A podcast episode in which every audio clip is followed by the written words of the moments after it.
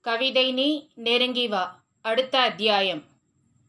சாந்தினி தன் வேலையை பற்றிய சிந்தனையிலேயே பொழுதை கழித்தாள். சில நாட்கள் கழித்து சஞ்சயின் வீடு தேடியும் சென்றாள். மஞ்சுவுக்கு கேக் வகைகளும் ரைம் சீடி ஒன்றும் வாங்கிக் கொண்டு அவன் வீட்டின் முன் ஆட்டோவில் வந்து இறங்க உள்ளே போக விடாமல் கூர்கா தடுத்தான்.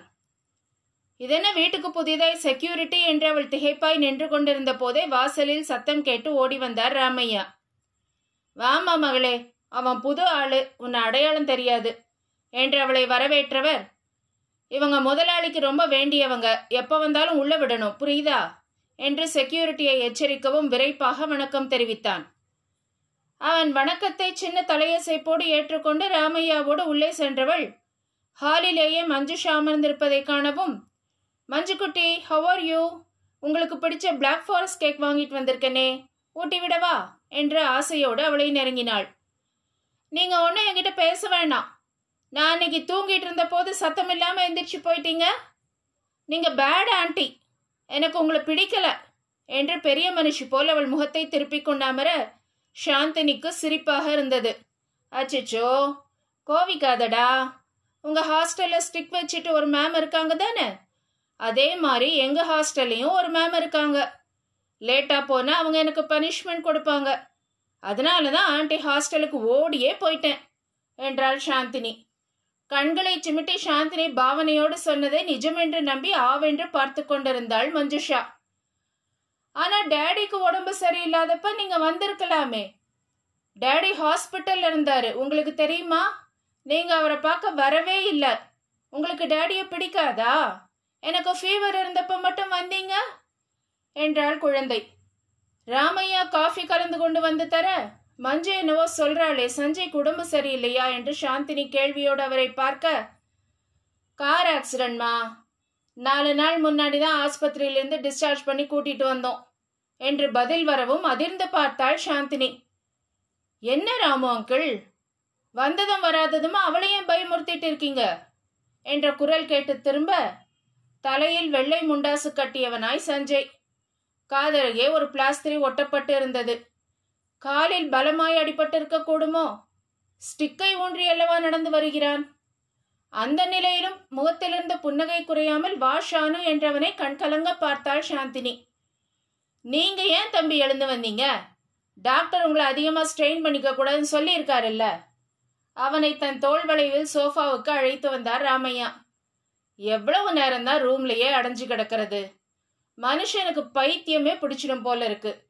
எப்படா இந்த கட்டெல்லாம் கழற்றி எறிஞ்சிட்டு கம்பெனி பக்கம் போகலான்னு இருக்கு. தட்டு மாதிரி சோஃபா மில் அமர்ந்து கொண்டு பெருமூச்சோடு பேசினான் சஞ்சய். சரி தம்பி நான் பாப்பா அழைச்சிட்டு ஸ்டோர் வரைக்கும் போயிட்டு வரேன். வீட்டில் மளிகை சாமான் எல்லாம் ஆயிடுச்சு. இங்கிதம் தெரிந்து மஞ்சுவையும் அழைத்து கொண்டு இடத்தை விட்டுகின்றார் ராமையா. பொதுவாக அந்த வீட்டிற்கு தேவையான பொருட்கள் டோர் டெலிவரி மூலம் வந்து சேர்வதுதான்.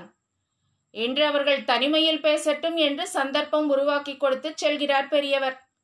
அது அவனுக்கும் புரிந்தது என்பது அவன் அவரை பார்த்த பார்வையிலேயே தெரிந்தது. செக்யூரிட்டியை கூட உங்களோட அழைச்சிட்டு போங்க ராமு அங்கிள். மஞ்சுமா தாத்தா பக்கத்திலே இருக்கணும் புரியுதா? என்று மஞ்சுவை செல்லமாக மிரட்டி அனுப்பி வைத்தான். அவர்கள் செல்வதை பார்த்து கொண்டிருந்தவள் சஞ்சயின் பக்கம் திரும்பினாள். என்னாச்சு சஜி எப்ப நடந்தது? என்கிட்ட ஒரு வார்த்தை கூட சொல்லணும்னு தோணலையா? என்றாள். அவள் முகத்தையே குருகுருவென்று பார்த்தவன் நீ சொன்னியா ஷானு? உன் வாழ்க்கையில் அத்தனை சம்பவங்கள் நடந்ததே. உன் வலிகளை பங்கு போட்டுக்கிற சந்தர்ப்பத்தை நீ எனக்கு கொடுத்தியா? நீ இவ்வளவு பிடிவாதமா இருக்கும்போது நானும் அப்படித்தான் இருக்க முடியும். ராமு அங்கிள் தகவல் சொல்றேன்னு சொன்னாரு. நான் தான் கூடாதுன்னு மறுத்துட்டேன் என்றான் சஞ்சய். ஏ நான் இருந்த சூழ்நிலையை வேற சஜி. என்னுடைய சொந்த பந்தங்கள் உதவிக்கு வருவாங்கன்னு அசட்டுத்தனமா நம்பி இருந்த காலம். இன்னைக்கு அதே சொந்தங்களால பிரச்சனை என்னை துரத்திட்டு இருக்கு. என்னை காப்பாத்திக்க உதவி கேட்டு உங்ககிட்ட வந்திருக்கேன் என்றாள் சாந்தினி. உதவிங்கிறது நமக்குள்ள பெரிய வார்த்தை ஷானு. உன் விஷயத்துல இல்லைங்கிற பதில் என்கிட்ட இருந்து வராதுன்னு உனக்கே நல்லா தெரியும். தெரிஞ்சும் எதுக்காக இந்த ஃபார்முலான பேச்சு? செய்டா சஜின்னு நீ உரிமையோட கேட்டா எனக்கும் சந்தோஷமா இருக்கும். என்ன ப்ராப்ளம்? அந்த கௌதம் மறுபடியும் வந்தானா? என்றான் சஞ்சய். உனக்கு எப்படி தெரியும் அசட்டுத்தனமா ஒரு கேள்வியை கேட்டு வைக்காத ஷானு? அன்னைக்கு கடற்கரையில உனக்கும் அவனுக்கும் நடந்ததை ராமையா என்கிட்ட சொல்லிட்டாரு. அதை வச்சு யூகத்துல சொன்னேன் என்றான் சஞ்சய். உண்மைதான் சஜி. இன்னும் நாலு தடவை என்னை தேடி வந்தானா ஆஃபீஸில் என் பேர் கெட்டுடும். அவன் வர முடியாத இடத்துல நான் வேலையில் உட்காரணும். அதுக்கு நீ நீங்கள் உங்கள் கம்பெனியில் ஏதாவது வேலை வார்த்தைகள் தடுமாறின. உரிமையோட கேள் என்று அவன் சொன்னாலும் யாசகம் கேட்பதைப் போல குருகுருப்பாக உணர்ந்தாள் சாந்தினி. நீலாம்பரியிடம் உரிமையோடு உதவி கேட்க முடிந்த அவளுக்கு இவனிடம் கேட்கும்போது மட்டும் ஏனோ இடறுகிறது. இதைத்தானே இத்தனை நாளாக எதிர்பார்த்தேன் என்று தனக்குள் புன்னகைத்துக் கொண்டான் சஞ்சய். சந்தோஷ ஊற்று அவன் கண்களின் பளபளப்பாக. குற்றவாளியைப் போல தலை குனிந்து தரையை பார்த்து கொண்டிருந்தவர்களை காண பாவமாக இருந்தது. அவள் கையை மென்மையாக பிடித்து தன்னருகே அமர்த்தி கொண்டு என்னையும் இந்த வீட்டையும் கட்டி ஆழ்வதை விட இந்த கம்பெனி வேலை உனக்கு முக்கியமா? என்று அவள் கன்னத்தை மென்மையாக வருடிவிட்டு காதலோடு கேட்க வேண்டும் என்று ஆசையாகவும் இருந்தது. அவனுக்கு மட்டும் காதல் இருந்து என்ன செய்ய? அவளும் இழகி வர வேண்டுமே. காத்திரு மனமே காத்திரு. அவன் வேறு மாதிரியான சிந்தனைகளில் ஆழ்ந்திருக்க அவனிடமிருந்து பதில் இல்லையே என்று ஆதங்கத்தோடு நிமிர்ந்து பார்த்தாள் சாந்தினி. வேகன்சி எதுவும் இல்லையா சஜி? அவளுக்கு இல்லாத வேகன்சியா இல்லை என்றால் கூட ஒன்றை உருவாக்கி தருவானே? லேசாக உடல் குலுங்க சிரித்தவன். ம் இப்போதைக்கு எம்டி போஸ்ட் காலியா இருக்கு. ஏத்துக்கிறியா சொல்லு? என்றவனின் முகத்திலும் குரலிலும் கல்லூரி நாட்களின் குறும்பு எட்டி பார்த்தது. விளையாடாதீங்க. நான் சீரியஸா கேட்டுட்டு இருக்கேன் நானும் சீரியஸா தான் சொல்றேன். எனக்கு முழுமையா குணமாகிற வரைக்கும் ஆக்டிங் எம்டியா நம்பிக்கையான ஒரு ஆள் வேணும். அஃப்கோர்ஸ் என்னுடைய ஆஃபீஸ்லயே எக்ஸ்பீரியன்ஸ்ட் மேனேஜர் இருக்காரு. என்னுடைய சீட்ல உட்கார வைக்கிற அளவுக்கு நம்பிக்கையான ஆள்னு நான் சொல்ல முடியாது. I really mean it Shanu. சாதாரணமாகவே ஒத்தையாளா அந்த நிர்வாகத்தை பார்த்துக்க சிரமப்பட்டு இருக்கேன். உன்னால முடிஞ்சா ஐயோ பாவமே இந்த பையன் ரொம்ப கஷ்டப்படுறானே நினைச்சு? கூட மாட உதவி செய். நான் மறுபடியும் ஆஃபீஸ்க்கு வந்ததும் உன்னை எந்த போஸ்ட்டுக்கு மாற்றி விடுறதுன்னு யோசிக்கலாம். என்ன சொல்ற? என்றான் சஞ்சய். எம்டி போஸ்ட்ல உட்கார அளவுக்கு எனக்கு என்ன தெரியும்? என்றாள் சாந்தினி. எனக்கு மட்டும் எல்லாம் தெரிஞ்ச அந்த போஸ்ட்ல உட்காந்து என் வாழ்க்கையில நடந்ததெல்லாம் ராமையா சொல்லியிருப்பாரு. ஆரம்பத்தில் எனக்கும் கண்ணை கட்டி காட்டில் விட்ட மாதிரி இருந்தது. எப்படியோ சமாளிச்சுட்டு வந்துட்டேன்ல. வாழ்க்கையில சவால்களை கண்டு பயப்படக்கூடாது. சந்திச்சு பழகணும் என்றான் சஞ்சய். ஷானு நீ ஏன் கவலைப்படுற? ஒரு நாளைக்கு அங்கிருந்து ஆயிரம் ஃபோன் வேணாலும் செய்.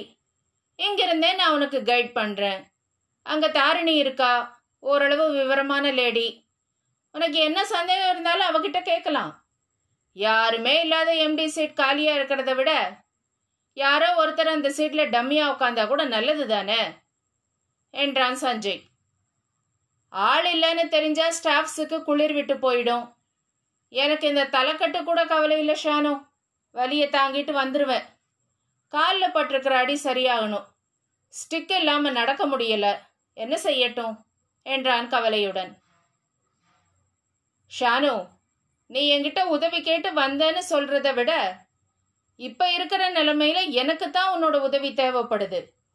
மனசு இருந்தா உதவி செய். விருப்பம் இல்லைன்னாலும் பளிச்சுன்னு சொல்லிடு. நீதான் எதுவா இருந்தாலும் பளிச்சுன்னு சொல்லிடுவியே. என்றவன் அவளையே பார்க்க அந்த கடைசி வரி எதையோ குத்தலாய் புரிய வைக்க உதட்டை கடித்து கொண்டாள் சாந்தினி. முழுசா டைம் எடுத்துக்கோ. நல்லா யோசிச்சு பதில சொல்லு.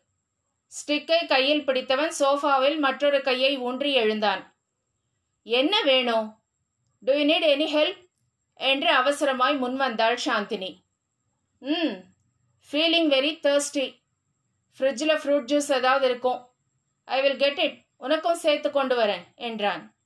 என்கிட்ட சொன்ன நான் கொண்டு வர மாட்டேனா? இந்த நிலைமையில நீங்களே எழுந்து போகாட்டி என்ன? சிடவுன் நான் போய் கொண்டு வரேன் என்றாள். உனக்கும் சேர்த்து கொண்டு வா என்று மீண்டும் சொன்னவன் அவள் அறியா புன்னகையோடு அவள் உள்ளே செல்வதையே பார்த்து கொண்டிருந்தான். நெருங்கி வா பெண்ணே நீ என்னை நெருங்க நெருங்க. என் இதயத்தின் நெருஞ்சி முட்கள் கூட பூக்களின் மெல்லிதழாய் மாறும் மாயம் என்னவோ? என்று கவிதை பாடியது மனது. சில நிமிட இடைவெளியில் இரண்டு டம்ளர்களில் ஆப்பிள் ஜூஸோடு வந்து சேர்ந்தாள். பழச்சாறை பருகி முடிக்கும் வரை இருவரும் அமைதியாகவே இருந்தார்கள். அவள் ஷோகேஸில் அடுக்கியிருந்த பொருட்களை பார்த்து கொண்டே பருகி கொண்டிருக்க அவனோ பார்வையை திருப்ப விருப்பமின்றி அவளையே ரசித்துக் கொண்டிருந்தான். உடலில் பட்ட காயங்களின் வலியையும் மீறி சஞ்சயின் மனம் உல்லாசமாய் சிறகடித்தது. தனது கண்களுக்குள் அவன் சிறையெடுத்த சாந்தினி இப்போது வெகுவாகவே பொலிவு குன்றியிருந்தாள். பிரகாசமான அந்த விழிகளில் பழைய உற்சாகம் எட்டி பார்க்க மறுக்கிறது. ஏதோ ஒரு சோகம் இமைகளின் அடைப்புக்குறிக்குள். தனக்குத்தானே விலங்கிட்டுக் கொண்டவளைப் போல ஒடுங்கிப் போகிறாள் என்பது மட்டும் அவனுக்கு புரிந்தது. பிறை நிலவு போல் இருந்த நெற்றியில் ஒற்றை கோடாக சிந்தனை சுருக்கம். அடிக்கடி புன்னகைக்க மறந்த உதடுகள். பளிங்காய் இறங்கும் சங்கு கழுத்து. அதற்கு அழகு சேர்ப்பது போல் பின்புறம் அருவியாய் விரிந்திருக்கும் கருங்கூந்தல். அந்த கூந்தலுக்குள் முகம் புதைத்து தன் எண்ணங்களின் விபரீதம் புரிந்து லேசாக தொண்டையை செருமிக் கொண்டான் சஞ்சய். சித்தார்த் நல்லா இருக்கானா? எப்ப ஹாலிடேஸா? திடீரென்று அந்த அமைதியான சூழ்நிலையை அவன் குரல் கலைத்தது. இன்னும் டுவெண்ட்டி டேஸ்ல பேப்பர்ஸ் முடியுது. அதுக்கப்புறம் பத்து நாள் லீவு. நான் அது விஷயமா உங்ககிட்ட என்று ஆரம்பித்தாள். அக்காவும் தம்பியும் எங்க தங்கறதுன்னு பிரச்சனை. உனக்கு விருப்பம் இருந்தா இந்த வீட்லயே தங்கலாம். இதுதான் உனக்கு ஆஃபீஸ் போகவும் வசதியா இருக்கும். பிரைவசி கடன் நினைச்சா ட்ரஸ்ட் பங்களாவில் தங்கிக்கோ. உன்னுடைய விருப்பம் தான் ஷானு என்றான் சஞ்சய். தேங்க்ஸ் அலாட் சர்ஜி எவ்வளவு பெரிய பிரச்சனையை எவ்வளவு சுலபமாக தீர்த்து வச்சிட்டீங்க. எப்படி நன்றி சொல்றதுன்னு தெரியல. மனிதனுடைய அத்தியாவசிய தேவைகளே உணவு உடை இருப்பிடம். அந்த இருப்பிடம் கூட தனக்கென்று ஒன்று இல்லாமல் போனது என்ன ஒரு கொடுமை? காசு செலவழிந்தாலும் போகிறது என்று திவ்யா சொன்னது போல தனியாக ஃப்ளாட் எடுத்து தங்கிவிடலாமா என்று சில நேரங்களில் ஆசை ஏற்படத்தான் செய்கிறது. சித்துவின் எதிர்கால கல்வியை பற்றி நினைக்கும் போது பொங்கிய பால் அடங்குவது போல் புஷ் என்று எல்லாமே அடங்கிவிடுகிறது. உயிரோடு இருந்து செய்ய வேண்டியவர்கள் தங்கள் பொறுப்புகளை தட்டி கழித்துவிட்டு பரலோகம் சென்று விட்டார்கள். அவளல்லவா படாத பாடுபட்டு கொண்டிருக்கிறாள். சுமைகளின் பாரம் தாங்காமல் ஒடிந்து விடுவோமோ என்று அடிக்கடி பயமாக கூட இருக்கிறது. உன் நன்றியெல்லாம் அப்படியே அக்கௌண்ட்ல போட்டு வை. தேவைப்படும் போது வாங்கிக்கிறேன். ரொம்ப நாளாவே உங்ககிட்ட கேட்க நினைச்ச விஷயம்தான் உன் தம்பி ஊட்டியில தான் படிக்கணும்னு என்ன கட்டாயம்? சென்னையில் இல்லாத ஸ்கூல்ஸா? என்றான் சஞ்சய். புரியுதுப்பா. திடீர்னு ஸ்கூல் மாறினா புதுசா ஒரு அட்மாஸ்பியர் அவனோட மனசை ரொம்பவும் பாதிக்கும். நான் வேலைக்கு போகிறத பக்கத்துல இருந்து பார்த்தான்னா ஐயோ அக்கா நமக்காக கஷ்டப்படுறாளேன்னு அதுக்கும் சேர்த்து ஃபீல் பண்ணிட்டு இருப்பான். என்னுடைய அம்மா அப்பா மாதிரி அவனும் கோழையா இருப்பானோன்னு எனக்கு சந்தேகமா இருக்கு சஜி.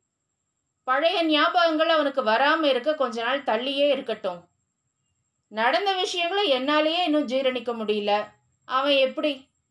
சில காயங்களை எல்லாம் காலம் மட்டும்தான் ஆற்ற முடியும் என்றாள் சாந்தினி. வலிகளை தாங்கும் இதயத்தில் வடுக்கள் மட்டும் மறையாத கோடுகளாய். எப்பவோ எங்கேயோ இந்த கவிதை வரிய படிச்ச நினைவு. அப்ப இந்த வார்த்தைகளோட அர்த்தம் என்னன்னு எனக்கு சரியா புரியல சஜி. எவனோ பொழுது போகாதவன் எழுதி வச்சிருக்கான்னு நினைப்பேன். நமக்குன்னு வரும்போது அதுல ஆயிரம் அர்த்தம் இருக்கிற மாதிரி தோணுது என்று கவலையுடன் சொன்னாள். கண்களை மூடிக்கொண்டு தனக்குள் ஆழ்ந்தவளாய் அவள் பேசிக் கொண்டிருக்க இமைகளின் மீது முத்து முத்தாய் பூத்து நின்றன கண்ணீர் துளிகள் அவளை தன்னோடு அணைத்து அவள் கண்ணீரை துடைத்தெறிய வேண்டும் என்று அவனுக்குள் கிளம்பிய வெறி. அனுமதியின்றி அவளை தீண்ட அந்நேரம் அவன் மனம் ஒப்பவில்லை. தான் எங்கே இருக்கிறோம் என்பது திடீரென்று மண்டையில் உரைக்க சட்டென்று கண் விழித்தவள் அவசரமாக கண்ணீரை துடைத்துக் கொண்டாள். அவள் முகத்தில் வைத்த பார்வையை அகற்றாமல் அவன் அவளையே பார்த்து கொண்டிருக்க அந்த பார்வையில் இருந்த கனிவும் மென்மையும் அவளை காந்தமாக இழுப்பதாய். வந்ததுலேருந்து என்னை பத்தியே பேசிட்டு இருக்கோம். உனக்கு உங்களுக்கு எப்ப இப்படி ஆச்சுன்னு சொல்லவே இல்லையே. அவன் பார்வை வீச்சிலிருந்து தப்பிக்க அவள் பேச்சை திசை மாற்ற வேண்டியிருந்தது. உனக்கு உங்களுக்கு எப்ப எப்படின்னு எதுக்கு இந்த தடுமாற்றம்? வா போன்னு ஒருமையில பேசு. எனக்கும் அதுதான் பிடிச்சிருக்கு. அப்படி போட்டிக்கோல் உட்காந்து பேசலாமா ஷானு? வெளிக்காத்து பட்டா கொஞ்சம் ஃப்ரெஷ்ஷாக இருக்கும் என்றான் சஞ்சய். இரண்டே இரண்டு படிதான் என்றாலும் அதை இறங்குவதற்கும் அவனுக்கு சிரமமாகத்தான் இருந்தது.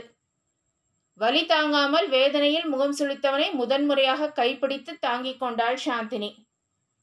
மயிலிறகு தீண்டலின் சுகத்தை மனத்துக்குள் ரசித்துக் கொண்டே அவளை பக்கப்பார்வையாக பார்த்தான் சஞ்சய். அங்கே எந்த விதமான புதிய உணர்வுகளும் இல்லை. ஒரு சாதாரண உதவியாக நினைத்து அவனை கைத்தாங்கலாக அங்கிருந்த நாற்காலியில் அமர வைத்தாள். வெகு நிதானமாக அமர்ந்தும் காலின் நரம்புகள் எங்கோ இசகு பிசகா இழுக்க ஆ என்று வாய்விட்டு அலறிவிட்டான் சஞ்சய். அவன் வேதனையைக் கண்டு பதறி போனாள் சாந்தினி.